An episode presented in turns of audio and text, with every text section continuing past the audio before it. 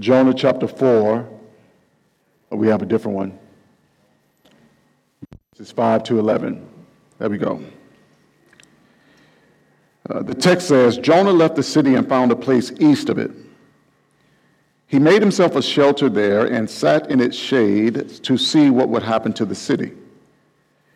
Then the Lord God appointed a plant, and it grew over Jonah to provide shade for his head to rescue him from his trouble.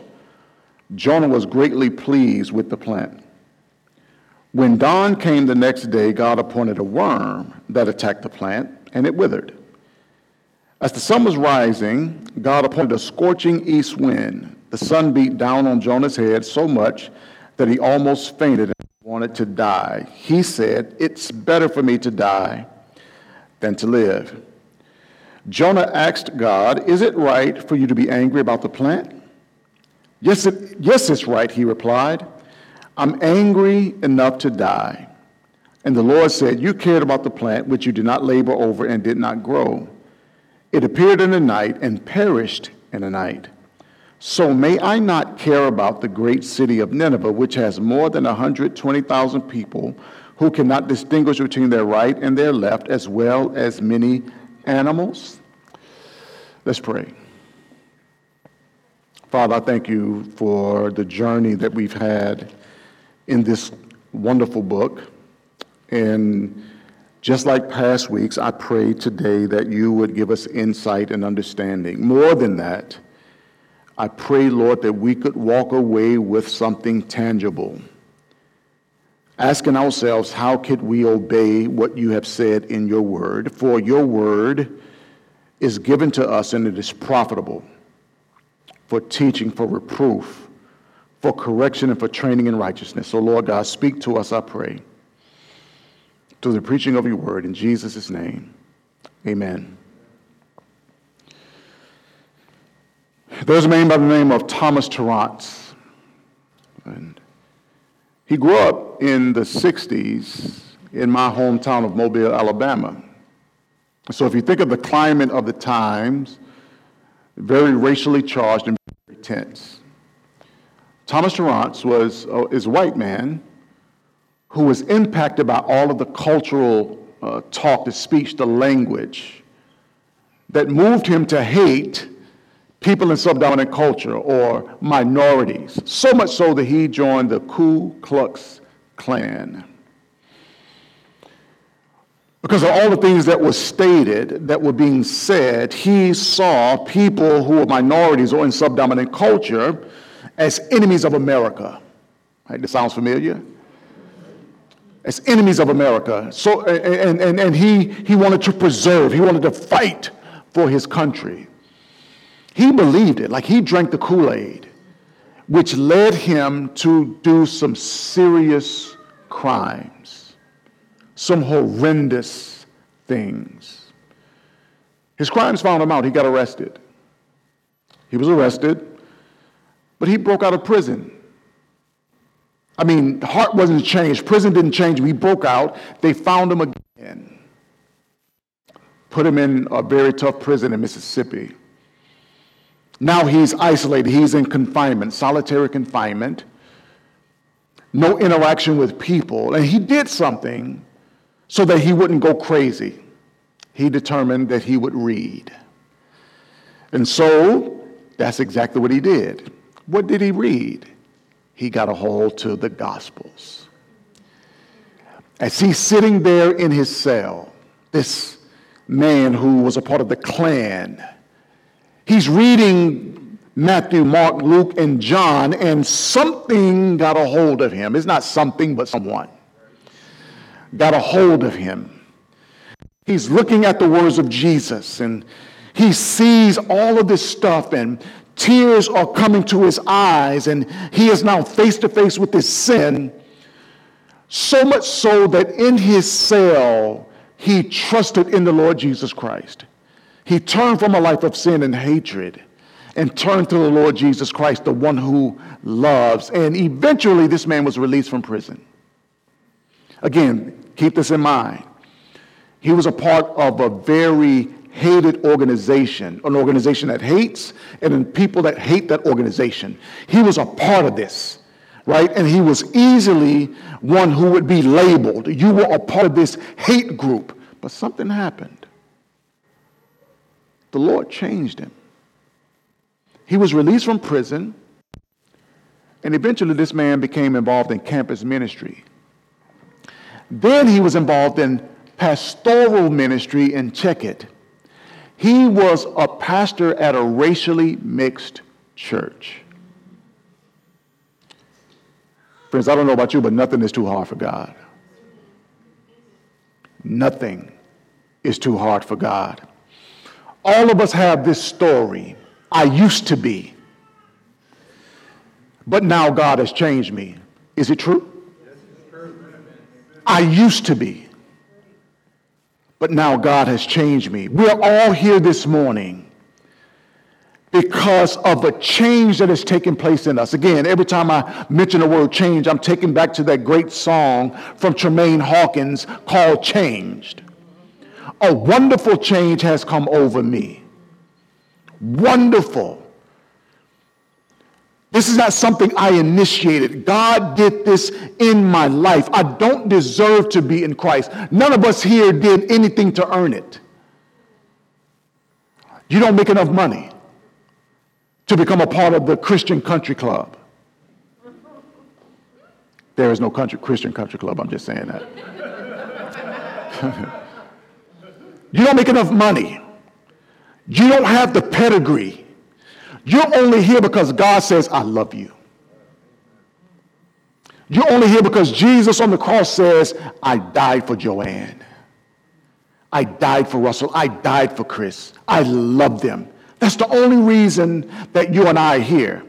For this, we should audibly shout and praise God. I know that many of us don't, we don't like to open our mouths and say much, but it's okay to shabach the Lord every now and then.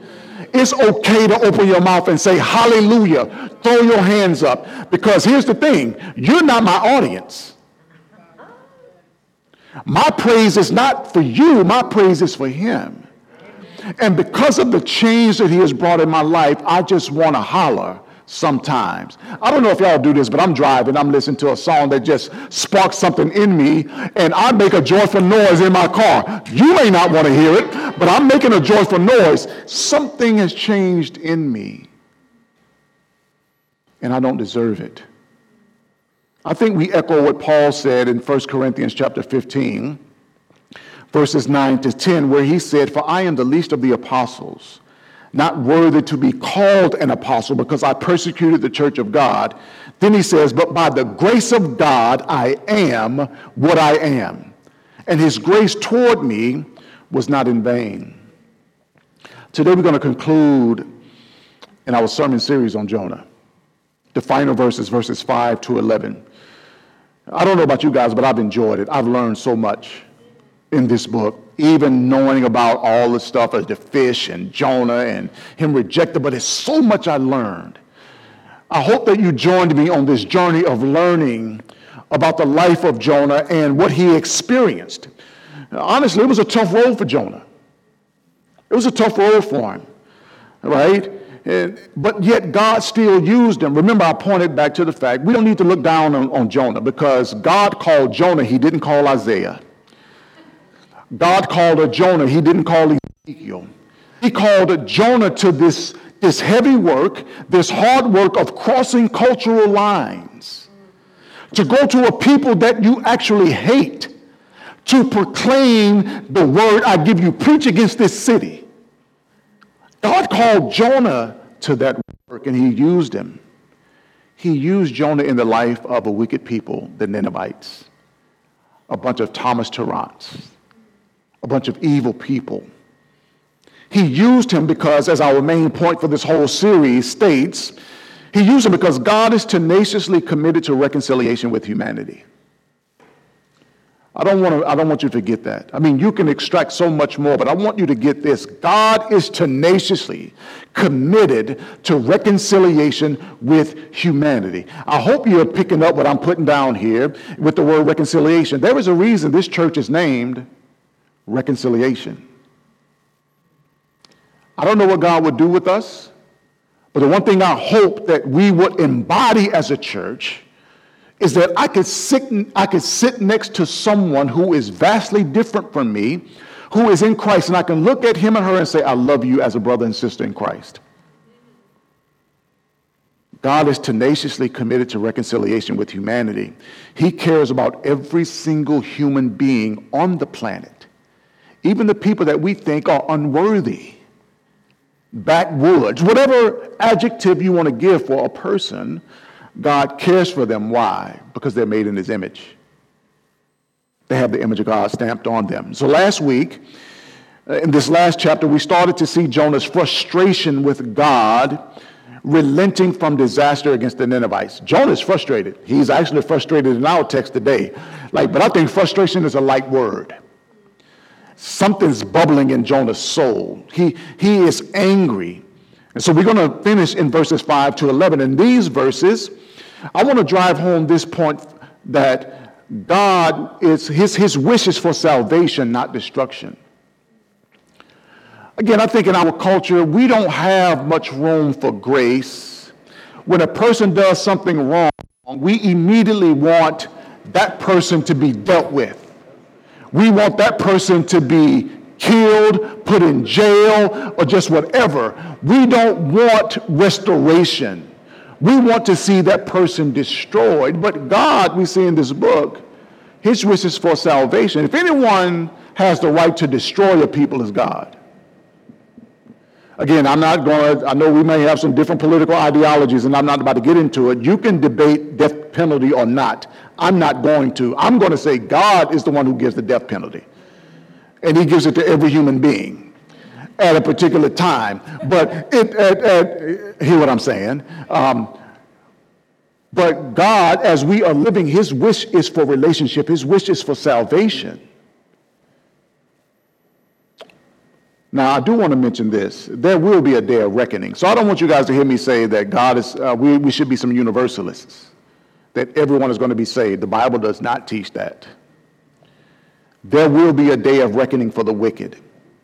They will be judged. But each day that we have to live, this day, this day that we are experiencing at 1037, whatever seconds it is, we are experiencing a moment where we should praise God because there is still an opportunity for the lost to be saved. There is still an opportunity. And we also share that God's desire is to use us to share this gospel, to share this good news with those who are lost. Again, don't forget, a couple of weeks ago, I gave us a challenge that if we would pray for someone that we could share our faith with, I'm not going to ask you if you fulfilled it because I got to ask myself the same question. But He wants to use us. Will we make ourselves available? Are there family members, friends, or co workers you are praying for that they will come to know Jesus? Are there people you are actively praying for daily? Who are lost. You know they're lost, but you're praying God save them. Do you believe that God would save them? Do you trust God enough to bring them to mind, to lift them up to the Father, asking God to save? And you may have to do that for years. For years. But again, God ain't slow. He's not slow concerning his promise. And our timing is not God's timing. God knows what he's doing, but our role is to lift them up in prayer. The Bible says this as it relates to, to those who trust in him. In 2 Corinthians 5 18 and 19, it says, Everything is from God who has reconciled us to himself through Christ and has given us the ministry of reconciliation. That is, in Christ, God was reconciling the world to himself, not counting their trespasses against them, and, ha- and he has committed the message of reconciliation to us. Again, that just shows that we now are God's hands and feet to now go to a world that's lost and share this glorious message of reconciliation. But I believe our problem is we don't go or we don't open our mouths. Again, I'm just talking in generalities here. But we don't open our mouths. we just kind of be like, oh, God, since he's sovereign and he's in control, he'll save them. Right, he is. But maybe he wants to use you and I. And so as we close this series out, there are two things that I want to pull out today. First is that Jonah cared more about his comfort than people. Jonah cared more about his comfort than people. And finally, very simple, God taught Jonah a lesson. He taught Jonah a lesson. So let's begin. Jonah cared more about his comfort than people. The text says in verses 6 to 9 Then the Lord God appointed a plant, and it grew over Jonah to provide shade for his head to rescue him from his trouble. Jonah was greatly pleased with the plant. When dawn came the next day, God appointed a worm that attacked the plant, and it withered. As the sun was rising, God appointed a scorching east wind the sun beat down on Jonah's head so much that he almost fainted and he wanted to die. He said, It's better for me to die than to live. Then God asked Jonah, Is it right for you to be angry about the plant? Yes, it's right, he replied.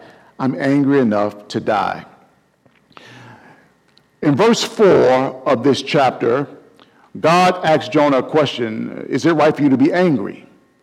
Then in verse 5, it tells us that he left the city. Now, we're not informed on how long it was between God asking him the question and Jonah leaving.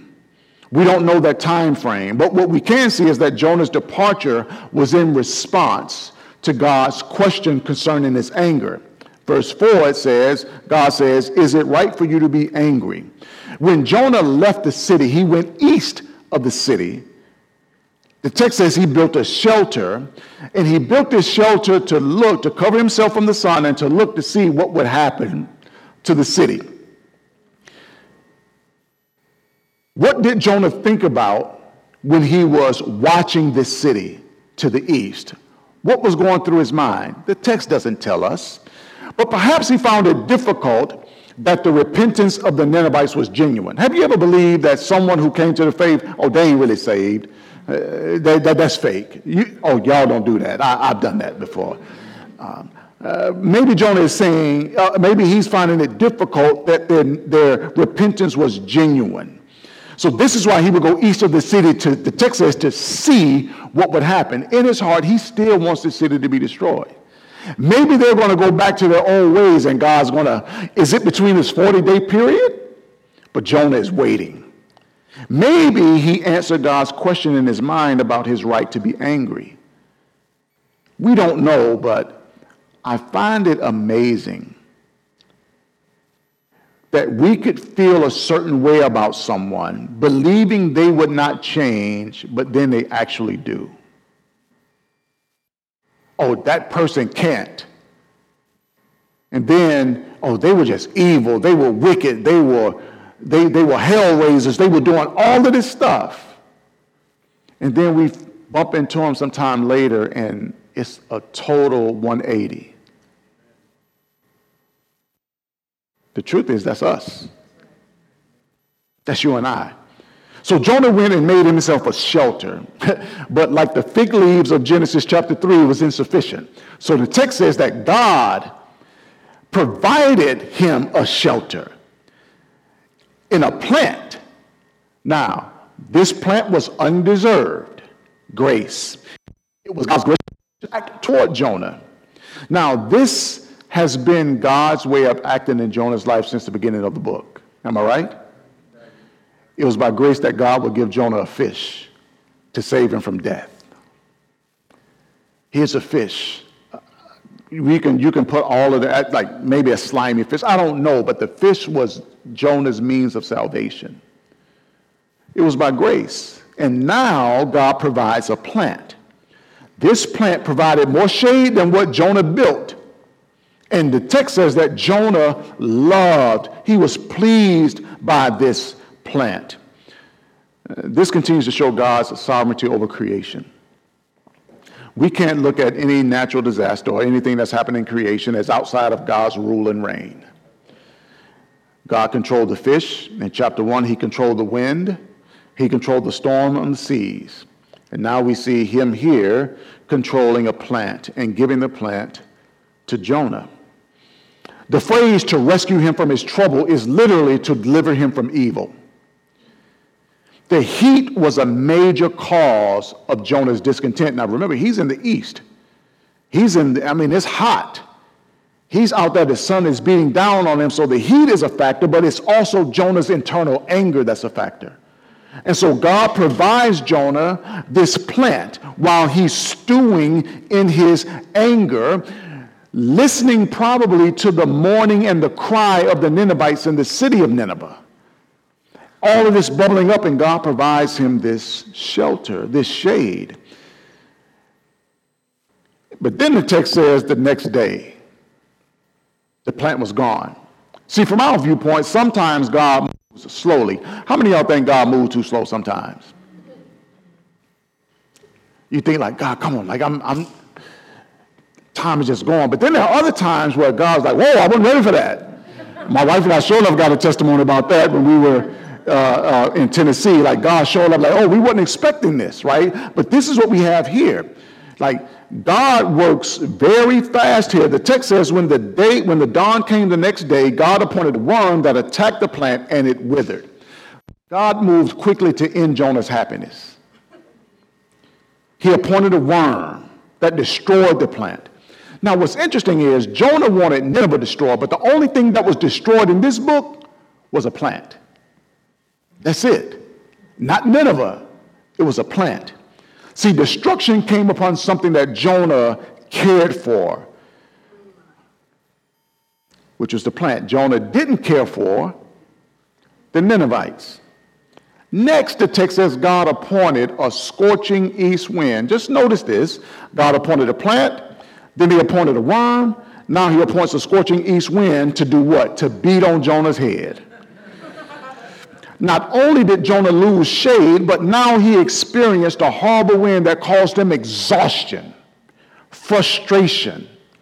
Uh, he's weak because of this, this, this, this, this wind. It goes from bad to worse for Jonah. Not because God hated Jonah, but because God was teaching Jonah a lesson. Friends, do you ever get frustrated when li- with life when God does the opposite of what you think he should do? Do you ever get frustrated? Not only that, but do you get angry when God shows grace and kindness to the very person that you hate? See, this is where we have to keep it in context because Jonah is hating the Ninevites, right? And again, we good Christians, we don't ever want to say we hate someone. But when we get from around our bubble and things begin to happen, and there are people that we just like, I don't like you. I don't want you around me. And, and you see God blessing them and God working in their lives. Is there, is there ever something in your heart that becomes bitter because of what God is doing in that person or those people? Why does God do this? Again, God's wish is for salvation, not destruction. Uh, Peter wrote again in 2 Peter 3 9 that the Lord does not delay his promise, as some understand delay, but is patient with you, not wanting any to perish, but all to come to repentance. Friends, God wants every human being to know him. So we should have on our hearts what God has on his heart. Right? That's people. That's people. God used the worm and the scorching east wind to get Jonah's attention and to get Jonah to recognize that his character and his inadequacy. Have you ever looked back in your life and pondered? I didn't get it then, but now I see what, and you can fill in the blank. Now, we don't have it in the book, but I'm almost sure Jonah would look back and say, Yeah, I see now what God was was doing. But I think we all have that. A lot of times when God is doing something in our lives, we don't understand what he's doing. Oh, God, why, why am I here? Why is this happening? Why is, are the doors not opening here? God, I'm stepping, I'm following you by faith. I'm trusting you, I'm obedient, but it's still happening. And then five, ten years later, you look back and say, now I see. Now I see. But God asks Jonah in the midst of this, is it right for you to be angry about the plant? God's question is given to Jonah to show how ridiculous his attitude was. But God did this lovingly and tenderly. See, Jonah was, he, he was concerned more about his comfort inanimate objects than people.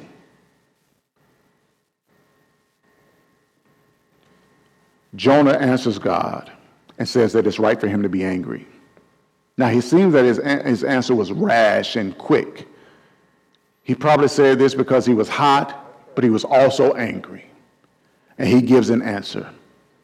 But God is showing mercy to Jonah. He's trying to get him to understand that people are more important.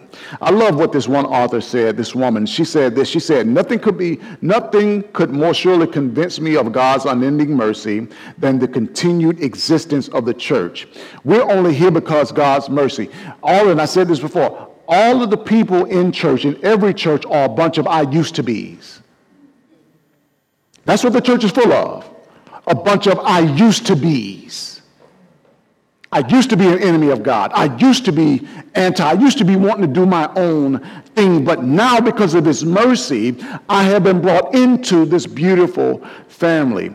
I believe what God has shown us in this book is that uh, we should be motivated by what motivates God. Instead of destroying Nineveh, He pardoned and forgave Nineveh. Even though in just a few short years, Nineveh would go back to being that same evil and wicked nation. See, our hearts should break over lostness in our world. I'm telling you, man, when I look at any TV show, and I'm just using television, and I see the things that's permeating, that, that's, that's, that's, that's being given to me through the television, my heart breaks when I'm seeing a lot of the things that are so anti God and anti His way of thinking and way of doing things. My heart breaks over lostness. It absolutely does.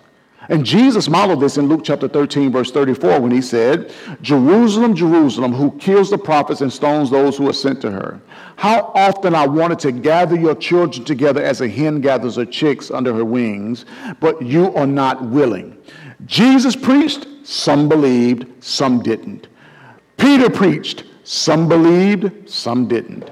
Paul preached, some believed, some didn't. We will proclaim the gospel. Some will believe, some won't. But just like Jesus, Peter, and Paul, we should have a heart for those who are lost. So, friends, let's not care more about our comforts and our wants and desires than we do those made in God's image. I think this was the lesson that Thomas Tarrants, the man in the Klan, he learned. He learned the hard way. But I pray that we learn that lesson and not care about our wants and not God's people. Finally, as we prepare to close, God taught Jonah a lesson. Here at the end of the book, uh, the text says in verses 10 and 11, and the Lord said, You cared about the plant which you did not labor over and did not grow. It appeared in the night and perished in the night.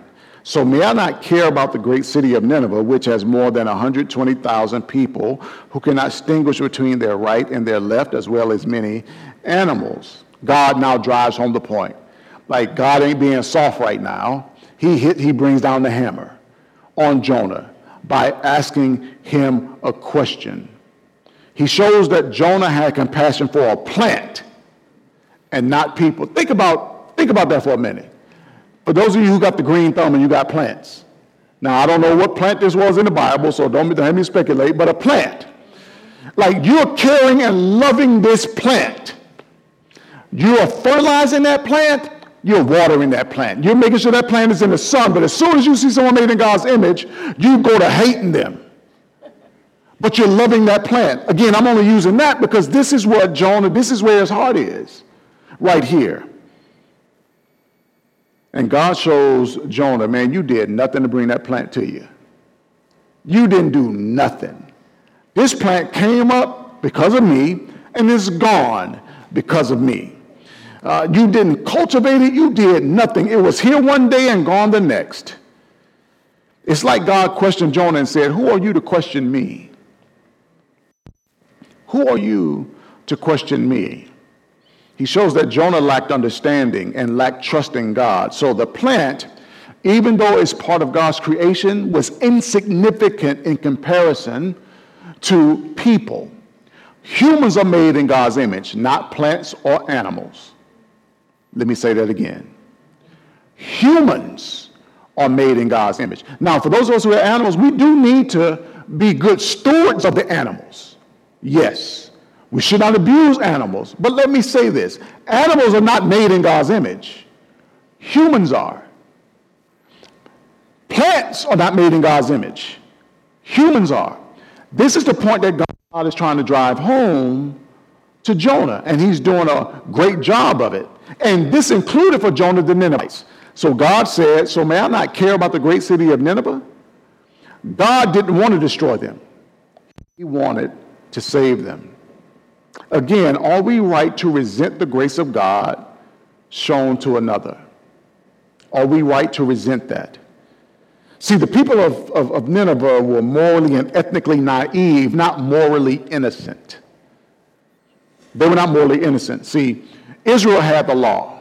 They had the, the oracles of God. Paul would say this in Romans chapter 2. Uh, they had the oracles of God. They knew the ways of God. The Ninevites, by comparison, they were in kindergarten when it came to religious knowledge. So as this book closes, it draws attention and increases its teaching potential. It ends with a contrast between the ways of God and the ways of Jonah. It's a choice between plants and souls. The ending of the book is left open purposely so that the reader, which is you and me, eh, we can complete the story in our own lives. And here's the, here's the question Will we show mercy to others? This is the ending of the book. Like we, we don't have an ending. You know, many of you like you like stories. Do you get frustrated when you watch a movie and the ending is not clear, and you feel like you're left hanging, right? And you, you're frustrated and you're talking to the TV like they, they can hear you. Um, but you but, but you want an ending. Like in the book, we're left like with just a question. But I think the question for us is, will we show mercy to others? A man by the name of G.V. Smith has said this, and look at it with me. He says, God will and does act in justice against sin, but his great love for every person in the world causes him to wait patiently, to give graciously, to forgive mercifully, and to accept compassionately even the most unworthy people in the world to experience the grace of God and not be willing to tell others of his compassion is a tragedy, is a tragedy all must avoid. Messengers of God can neither limit the grace of God nor control its distribution, but they can prevent God's grace from having an effect on their own lives. So I close with this question for you. Are you okay with God loving your enemies? And are you willing to go to them and share the gospel? Are you okay with God loving your enemies? And are you willing to go even to your enemies and share the gospel? Let's pray.